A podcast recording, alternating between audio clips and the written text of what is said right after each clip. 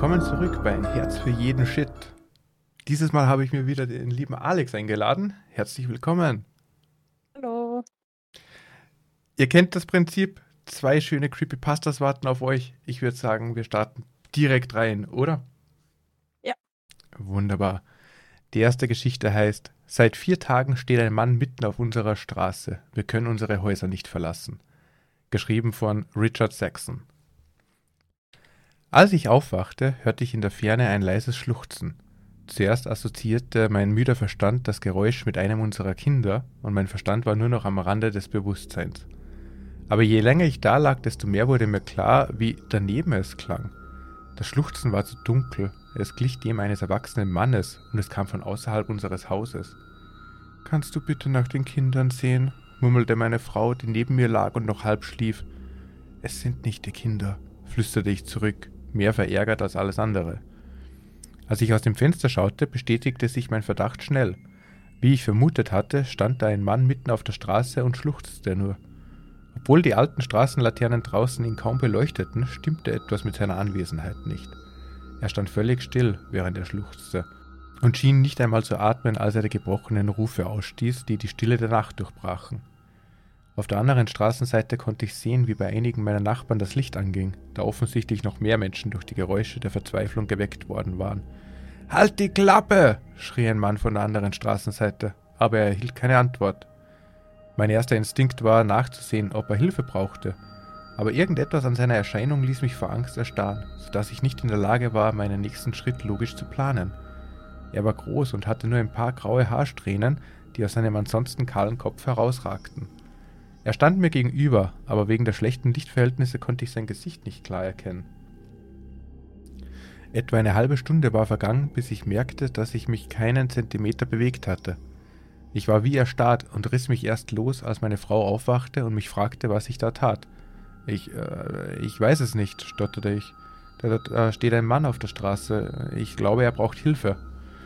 Joanna trat zu mir ans Fenster. Selbst in der Dunkelheit konnte ich erkennen, dass ihr Gesicht beim bloßen Anblick des Mannes völlig blass geworden war. Was ist denn los? fragte ich. Ruf die Polizei. Geh nicht raus, sagte sie mit zittriger Stimme. Warum? Was hast du gesehen? Ich weiß es nicht. Ich weiß es nicht. Geh einfach nicht raus. Bitte, flehte sie. Ich ergriff ihre Hand und zog sie sanft vom Fenster weg. Irgendetwas an dem Mann hatte uns beide einen, in einen Irgendetwas an dem Mann hatte uns beide in einen unbestreitbaren Zustand der Panik versetzt, aber abgesehen von seinem beunruhigenden Blick gab es keinen erklärbaren Grund für die Angst, die wir empfanden. Joanna, sieh nach den Kindern. Ich rufe die Polizei. In Ordnung? befahl ich halb. Halb, fragte ich. Ich war mir selber sehr unsicher in der Situation. Sie nickte und joggte den Flur entlang in Richtung Kinderzimmer. Während ich den Notruf wählte, fragte ich mich, was ich wohl sagen könnte, um die Bedrohung durch einen scheinbar harmlosen Mann zu vermitteln, der einfach nur dastand und weinte. Doch da ich keine andere Wahl hatte, wandte ich mich an die Polizei. 911? Was ist Ihr Notfall? fragte eine Frau am anderen Ende. Äh, tut mir leid. Mein Name ist Zack Larson. Da steht ein Mann mitten auf der Straße und weint lautstark. Ich weiß nicht, ob er betrunken ist oder was, aber er erschreckt die Kinder. Ich kann nicht wirklich sagen, dass es ein Notfall ist, aber irgendwas stimmt definitiv nicht mit dem Mann, erklärte ich. In Ordnung, Sir. Wir schicken einen Streifenwagen, um das zu überprüfen. Könnten Sie bitte Ihre Adresse bestätigen? fragte sie.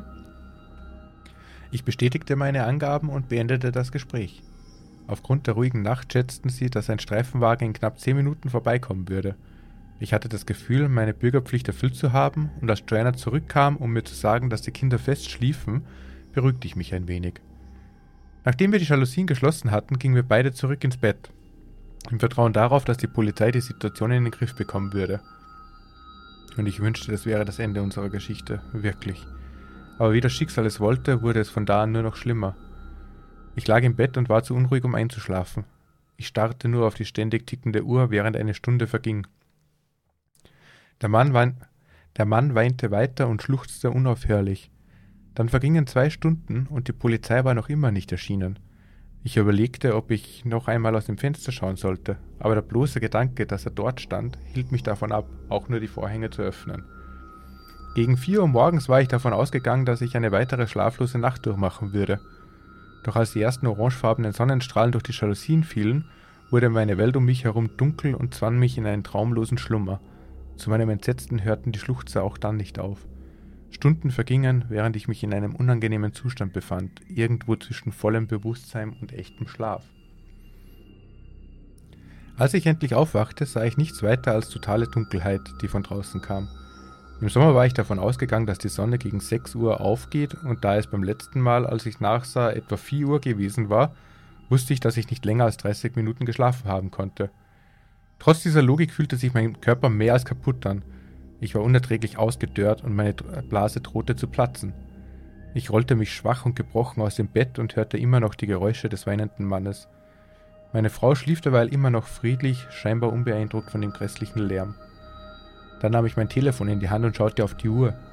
Es war 12.03 Uhr, eine unmögliche Uhrzeit, wenn man bedenkt, dass es erst vor wenigen Minuten 4 Uhr gewesen war.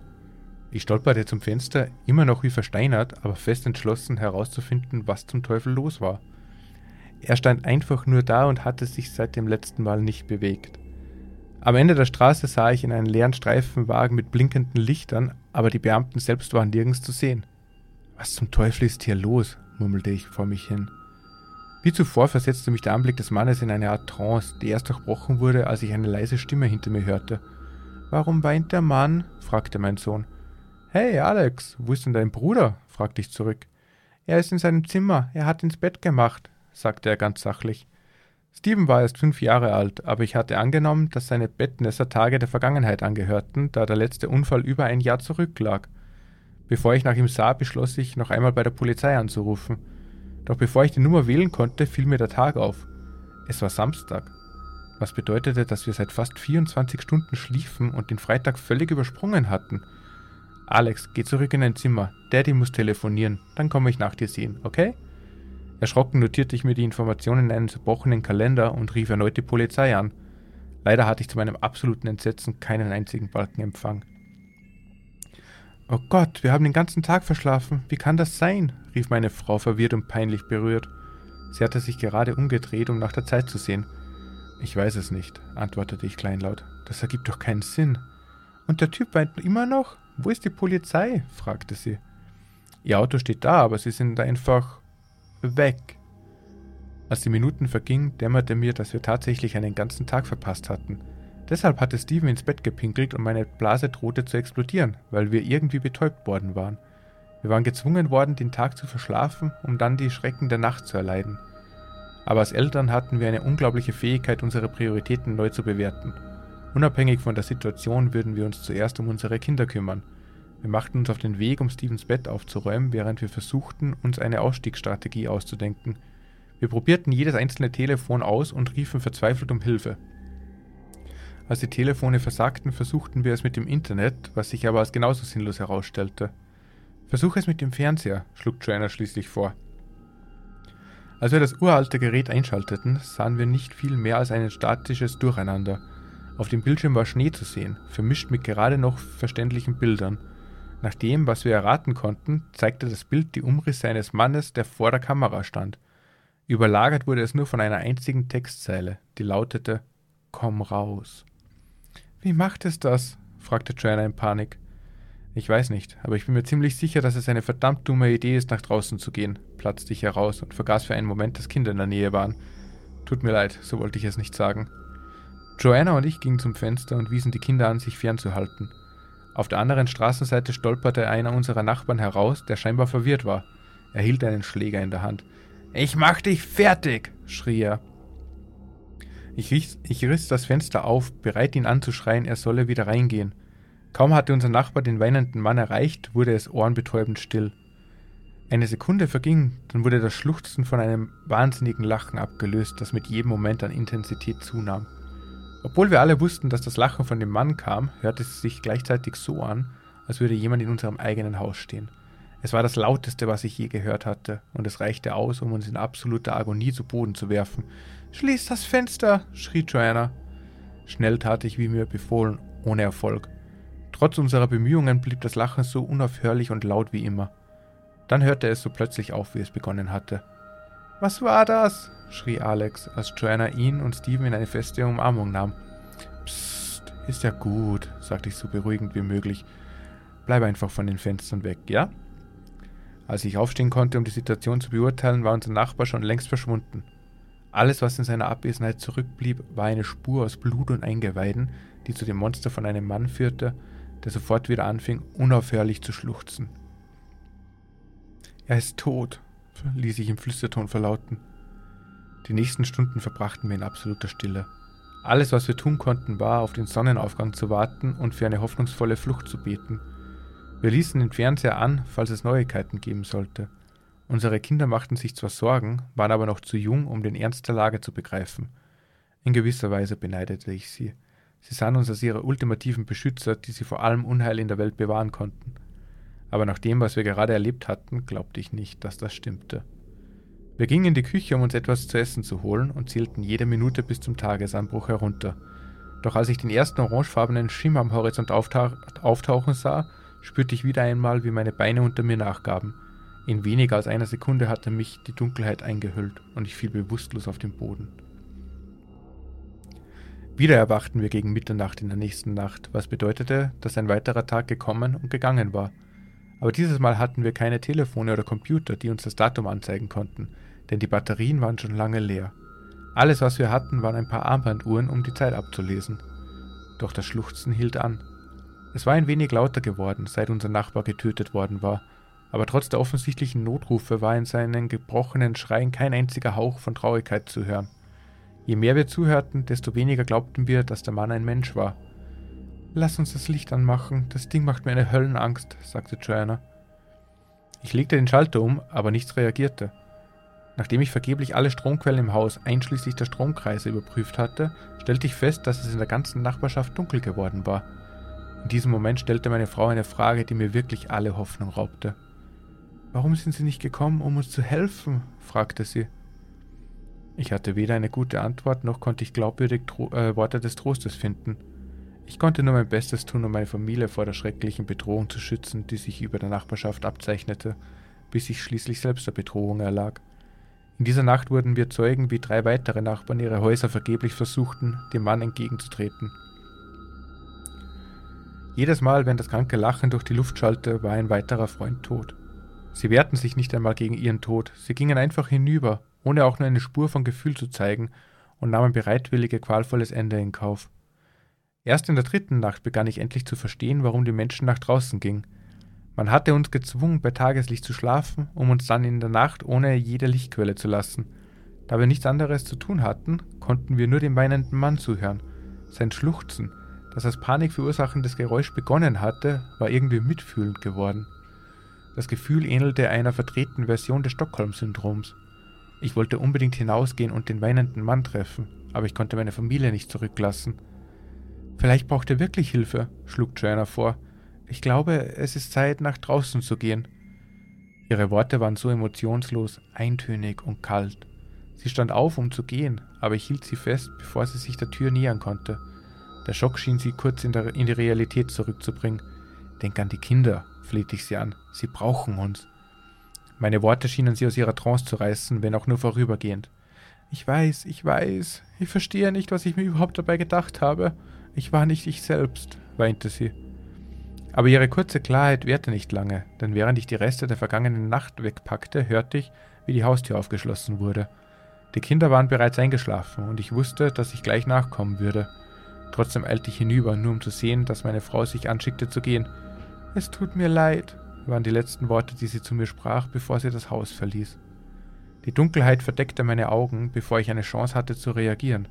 Das widerliche Lachen war das einzige Geräusch, das mich begleitete, als ich in einen erzwungenen Schlummer fiel.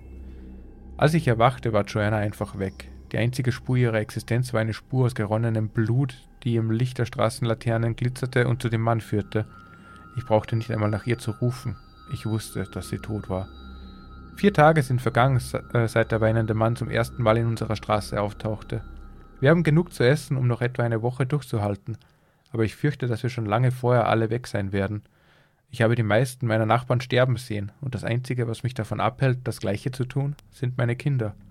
Aber auch sie haben den Wunsch geäußert, nach draußen zu gehen, und ich weiß nicht, wie lange ich sie in Sicherheit halten kann. Ich dokumentiere dies als meine letzten Worte, bevor, ich, bevor wir von dieser Welt scheiden. Ich habe eine fast leere Powerbank benutzt, um diese Nachricht zu schreiben. Ich habe zwar keinen Empfang, aber ich hoffe, dass sie irgendwie ankommt, denn die Menschen müssen wissen, was hier passiert ist. Wenn Sie dies lesen, senden Sie bitte Hilfe. Ich weiß nicht, wie lange ich den Schreien noch widerstehen kann. Ja. Auch mal eine andere Story. Was sagst du? Ja, die Geschichte hat es auch in sich. Also ich könnte nicht in einem Haus bleiben, wenn da ein Mann vier Tage im, sozusagen am Fenster steht und reinguckt. Ey, das, ich, ist das ist belastend, vor allem wenn der die ganze Zeit durchweint. Ja. Schlägt er voll auf die Psyche. Ich frage mich, wie man da auch schlafen kann. ja, ich schätze mal, dieser Tagschlaf ist von ihm eben irgendwie getriggert worden. Mm, wahrscheinlich, ja. Eben, dass, dass, dass du wegbrichst und sobald du rausgehst, hat er sich ja vermutlich gefressen, verschlungen, was auch immer, weil dann nur noch eine Blutspur zurückblieb. Also konntest du auch nicht fliehen. Nee. Hey, das, das ist eine Belastungs- und Zerreißprobe. Ich, ich wäre mir echt nicht sicher, ob ich wie die Frau dann irgendwann von der Trance gefangen werden würde und, und zu ihm rausgehen oder ob ich eher wie er versuchen würde, durchzuhalten in der Hoffnung, dass er doch wieder verschwindet. Keine Ahnung, also ich versuche erstmal durchzuhalten, aber nach vier Tagen lässt es dann auch langsam nach. Ja, eben, und vor allem, wie er ja sagt, wenn der Typ da jetzt bleibt, ja. bis, bis die alle gefressen sind, er hat noch für eine Woche Futter. Ja. So, wann ist der Punkt, wo, wo, wo du zusammenbrichst? Und vor allem, die Trance wird ja offenbar immer stärker, wenn die Kinder jetzt auch schon rausgehen wollen. Das stimmt. Jedenfalls ein creepy Monster. Also ich hoffe mal nicht, dass der irgendwo bei uns auftaucht. Nee, das hoffe ich auch nicht. Aber hat Potenzial vor allem. So, meistens mag ich es ja, wenn Hintergründe sind bei irgendwelchen Monstern, aber so wie bei dem macht genau dieses Nichtwissen die, die, die, den Reiz aus, finde ich. So, man weiß einfach nichts. Er weint, wenn er wen tötet, lacht er und er ist einfach nur da. Man weiß nichts über das Monster. Eben. Und dieses Nichtwissen, dann weißt du auch nicht, wie du es bekämpfen kannst. Was zum Beispiel noch interessant gewesen wäre, was ich äh, äh gefeiert hätte, äh, wenn man versucht hätte, aus dem Haus heraus auf das Ding zu schießen. Ja, das hätte man versuchen können. Würde mich interessieren, was da dann passiert. Ob das Monster, ob da irgendwas mit dem Monster passiert oder ob den das gar nicht irgendwie, ne, irgendwie juckt oder sowas. Ja, aber wahrscheinlich würde es einfach so ignorieren. Wahrscheinlich, ja. Hm, eben. Interessant auf alle Fälle. Also ich habe die Story echt gefühlt. Hm, ja, ich tatsächlich auch. Die Story, äh, die hat's in sich auch. Jetzt bin ich gespannt auf deine Geschichte, die du mitgebracht hast. Ich habe die Geschichte, ähm, ich arbeite im Sicherheitsdienst von Disney World. Nun, ich meine, ich habe es getan. Geschrieben von Disney Security mitgebracht. Uh. Ich arbeite im Sicherheitsdienst von Disney World, dem glücklichsten Ort der Welt. Normalerweise würde ich nicht sagen, wo ich arbeite, da es offensichtlich einige ziemlich strenge Regeln für Dinge gibt, die Angestellte online stellen können. Aber ich glaube einfach nicht, dass ich dies ohne diesen Kontext richtig erzählen kann. Und ehrlich gesagt glaube ich, dass es für mich mit diesem Job sowieso vorbei sein könnte. Ich kann mir einfach nicht vorstellen, hier noch länger zu arbeiten. Ich bin seit 23 Jahren in diesem Unternehmen tätig. Die ersten 20 Jahre habe ich in den Parks gearbeitet. Ich habe Ladendiebe festgenommen und Leute, die wegen der Hitze zu viel getrunken hatten, aufgegriffen. Gelegentlich gab es eine Stegerei zu schlichten, aber die Leute hielten sich meistens ziemlich zurück. Die Hitze und das Laufen wurde mir in den letzten Jahren zu viel, also bat ich um eine Versetzung an einen Ort mit Klimaanlage. Und das Unternehmen versetzte mich in eines seiner Resorts. Während die Arbeitsbedingungen in Bezug auf Klima und Komfort 110% besser waren, waren die Probleme mit den Gästen hauptsächlich ein einheimische Schwierigkeiten. Ich schätze, dass der teure und stressige Urlaub vielen Leuten zu schaffen machte. Und ich wurde von benachbarten Zimmern angerufen, weil eine Mutter und ein Vater sich gegenseitig anschrien. Ich habe dann versucht, ihnen vorzuschlagen, ein Nickerchen zu machen oder eine Weile getrennte Aktivitäten zu unternehmen. Und das hat die, sie normalerweise beruhigt. Aber für all das bin ich nicht hier. Ich muss das rauskriegen, solange ich noch Zeit habe. Vor drei Tagen erhielt ich einen Anruf von der Geschäftsleitung, Offensichtlich war das Housekeeping ein paar Tage zuvor in ein Zimmer gegangen, das an diesem Tag hätte übergeben werden sollen. Übergeben bedeutet, dass ein Gast gegen 11 Uhr abreist und der nächste Gast gegen 15 Uhr eincheckt. Und all, alle Sachen der Gäste waren noch im Zimmer. Das Zimmermädchen machte einen Vermerk und zog weiter. Aber als es an den nächsten beiden Tagen das Zimmer betrat, war alles noch da und unberührt. Ich ging hin, um nachzusehen, und tatsächlich war das Zimmer leer, voll mit Gepäck, Kleidung, Snacks, Spielzeug und allem, was eine Familie im Urlaub braucht. Der Manager hatte bereits die vorherigen Reservierungen nachgeschlagen und sie war für eine Familie, Vater, Mutter und zwei kleine Kinder. Ich versuchte, die angegebenen Telefonnummern anzurufen, aber es ging nur die Mailbox ran. Wir waren etwas ratlos, also rief ich an, dass die Haushälterin das Zimmer reinigen und die persönlichen Gegenstände der Familie in Verwahrung nehmen könnte, bis sie mit jemandem in Kontakt treten. Ich forschte weiter in, de, in den Reservierungen. Die Familie war fünf Tage vor der Entdeckung ihrer Sachen durch das Zimmermädchen angekommen. Ich stellte fest, dass die Familie eine Parkgebühr eingerichtet hatte und ihre Fahrzeuge aufgelistet waren. Nach einem kurzen Rundgang über den Parkplatz konnte ich ihr Fahrzeug leicht ausfindig machen. Damit war ausgeschlossen, dass es sich um ein Autounfall handelte oder dass sie ihre Sachen einfach zurückgelassen hatten. Als nächstes sah ich, dass sie einen Speiseplan gekauft hatten, das bedeutet, dass ein Gast sein gesamtes Essen im Voraus bezahlt. Sie erhalten eine bestimmte Anzahl von Credits, die sie für ihre Mahlzeit verwenden können. Diese Familie hatte nur drei Gutschriften verbraucht und das die letzten zwei Tage nach ihrem Einchecken. Anscheinend kamen sie am Tag ihrer Ankunft erst spät an und hielten sich wahrscheinlich nur in der Anlage auf. Am nächsten Tag verbrauchten sie zwei Gutschriften im Epcot, am zweiten Tag haben sie im Magie Kingdom nur ein Guthaben verbraucht und das war zur Frühstückszeit. Bei Disney gibt es sogenannte Magic Bands. Magic Bands werden von den Gästen getragen und dienen als Zimmerschlüssel. Parkkarte, Kreditkarte, Essensreservierung, Fastpass, ein System, um zu umgehen der Warteschlangen und mehr. Es hat mich einige Mühen gekostet, aber schließlich konnte ich die Fastpass-History dieser Familie nachschlagen. An dem Tag, an dem sie nach Magic Kingdom fuhren, frühstückten sie in einem Restaurant im Park, fuhren ein paar Mal und dann ihre letzte Fahrt It's a Small World gegen 11 Uhr morgens. Schließlich war es an der Zeit, jemanden anderen hineinzuziehen.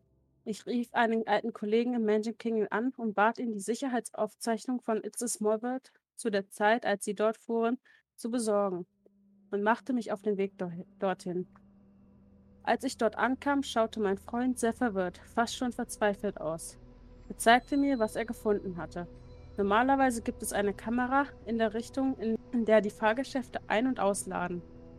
Die Aufnahmen zeigen, wie sie ihre Bänder scannen, um ihre Fastpässe für die Fahrt zu benutzen und wie sie die Fahrt beitreten. Die Aufnahmen vom Ausgang des Fahrgeschäftes zeigten nur, wie die anderen Leute in ihrem Auto ausstiegen. Sie waren nicht da. Natürlich dachten wir an das Schlimmste. Vielleicht war eines der Kinder herausgefallen und Mama und Papa und das andere Kind stiegen mitten in der Fahrt aus, um zu helfen. Und sie wurden alle verletzt oder getötet oder steckten irgendwo in der Maschine fest. Also haben wir die Bahn geschlossen. Mitten am verdammten Tag. Wir haben die Ohrwurmmusik ausgemacht und die Lichter angemacht. Mein Kumpel und ich sind dreimal um die Bahn gelaufen, bevor wir Hilfe geholt haben. Schließlich suchten fast zehn Mitarbeiter und wir fanden nichts außer drei Handys und einem Hut. Ich war völlig ratlos. In den letzten Tagen habe ich weiter gegraben und weiß nicht, mit wem ich den Fund er erzählen soll. Ich habe die Polizei angerufen und ich nehme an, dass sie auf dem Weg ist. Aber das Unternehmen hat die Angewohnheit, solche Dinge zu vertuschen. Und ich habe beschlossen, dass ich nicht mit mir selbst leben kann, wenn ich nicht irgendeine Art von Warnung ausspreche. Ich habe mich in den letzten Tagen immer wieder mit ihrer Reservierung beschäftigt und habe und heute habe ich festgestellt, dass sie Memory Maker gekauft haben. Es gibt überall in den Parks Fotografen und viel, in vielen Fahrgeschäften Kameras mit Memory Maker. Sind Fotos kostenlos. Sie werden automatisch dem Disney-Konto des Gastes hinzugefügt. Wenn das System weiß, dass ein Foto gemacht wurde, und das System weiß immer, mit dem Magic Bands ist der Aufenthaltsort eines jeden Gastes immer bekannt. Nun, ich habe das Memory Maker Fotoalbum geöffnet und ich schwöre, es sind 732 Bilder. Die ersten 30 oder so sind ziemlich normal. Epcot, ein paar Fahrten vor dem Schloss, aber der Rest, der Rest ist alles in It's a Small World. Von den Fahrgeschäften wird nur ein Bild pro Durchgang gemacht. Es sieht also so aus, als ob die Familie diese Fahrt über 700 Mal gemacht hat. Das erste Bild war ziemlich normal. Alle sahen glücklich aus. Es war ein geschäftiger Tag und der Wagen war voll mit Gästen. Das nächste Bild ist nicht so schön anzusehen. Der Wagen ist leer, bis auf diese kleine Familie. Und sie sehen so verdammt verwirrt aus. Bei den nächsten 10 bis 15 kann ich sehen, wie der Vater wütend wird und schreit. Die Mutter hält die beiden Kinder fest, als ob ihr Leben davon abhinge. Und man kann sehen, wie die Kinder immer wütender werden und weinen. Und so geht es weiter und weiter und weiter. Nach 50 oder so sieht es so aus, als ob sie versuchen rauszukommen. In einem ist der Vater verschwunden, in einem anderen sind sie alle, sind sie alle weg. Es sieht so aus, als ob sie zu Beginn der Fahrt abgehauen sind, versucht, versucht haben auszusteigen. Aber in der nächsten Szene sind sie alle wieder in dem verdammten Auto. Nach ungefähr 450 oder so sehe ich nur noch die Mutter und die Kinder. Nur wenn ich genau hinsehe, kann ich den Vater sehen. Vielleicht nur noch sein Körper, der auf einem der anderen Sitze zusammengesackt ist. Ab etwa 675 sind nur noch die Mutter und ein Kind zu sehen. Ein weiterer Körper auf einem anderen Sitz. Die Mutter und das Kind bewegen sich nicht mehr. Ich glaube, die beiden sind noch am Leben, nur fast katatonisch. Sie schauen geradeaus blass. Und Leute, ich schwöre bei meinem verdammten Leben, die Puppen bewegen sich oder so.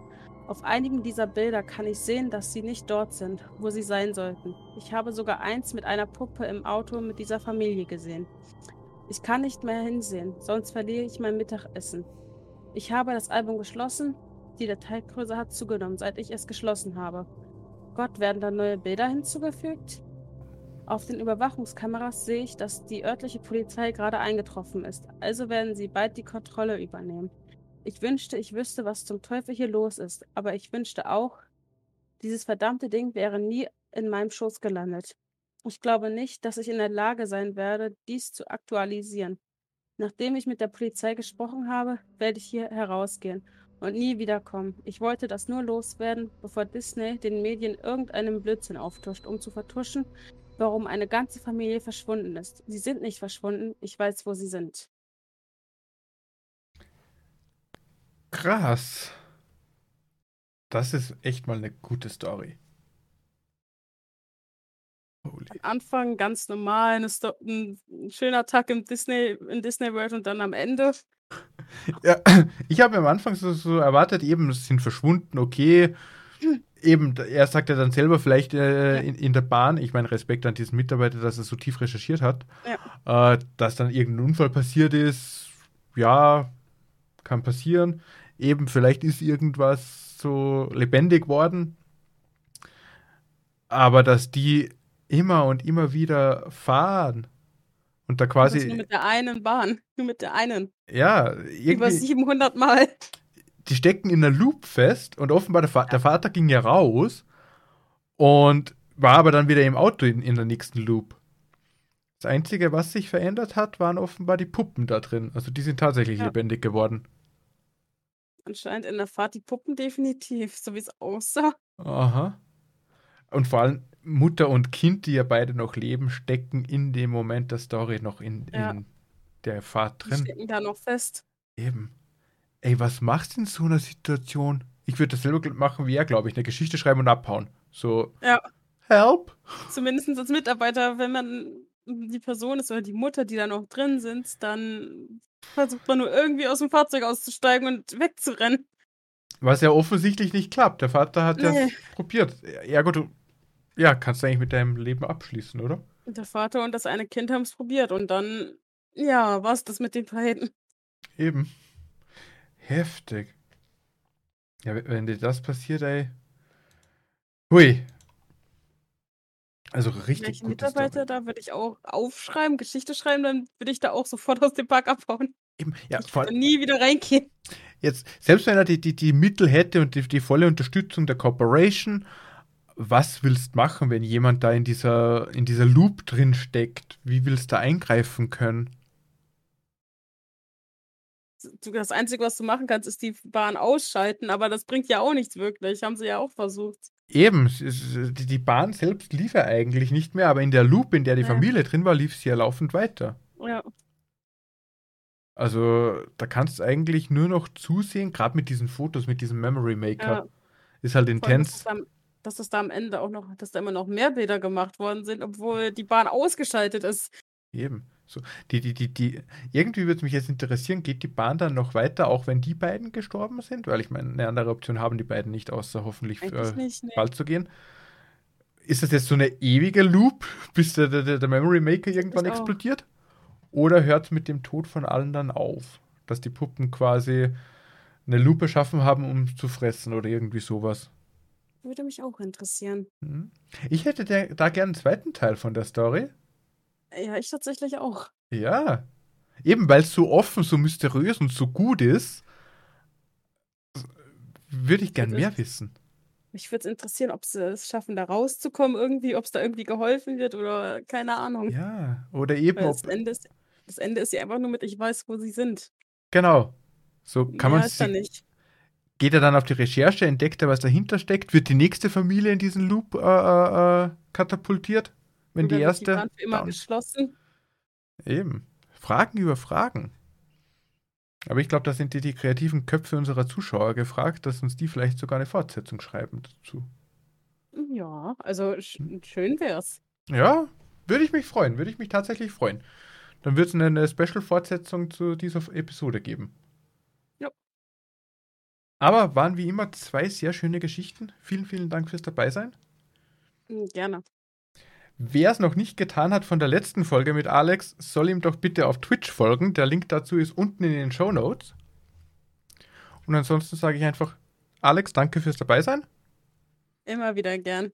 Und meine lieben Zuschauer und meine lieben Zuhörer, wir hören uns dann bei der nächsten Folge. Ein Herz für jeden Shit. Haut rein, Leute. Ciao.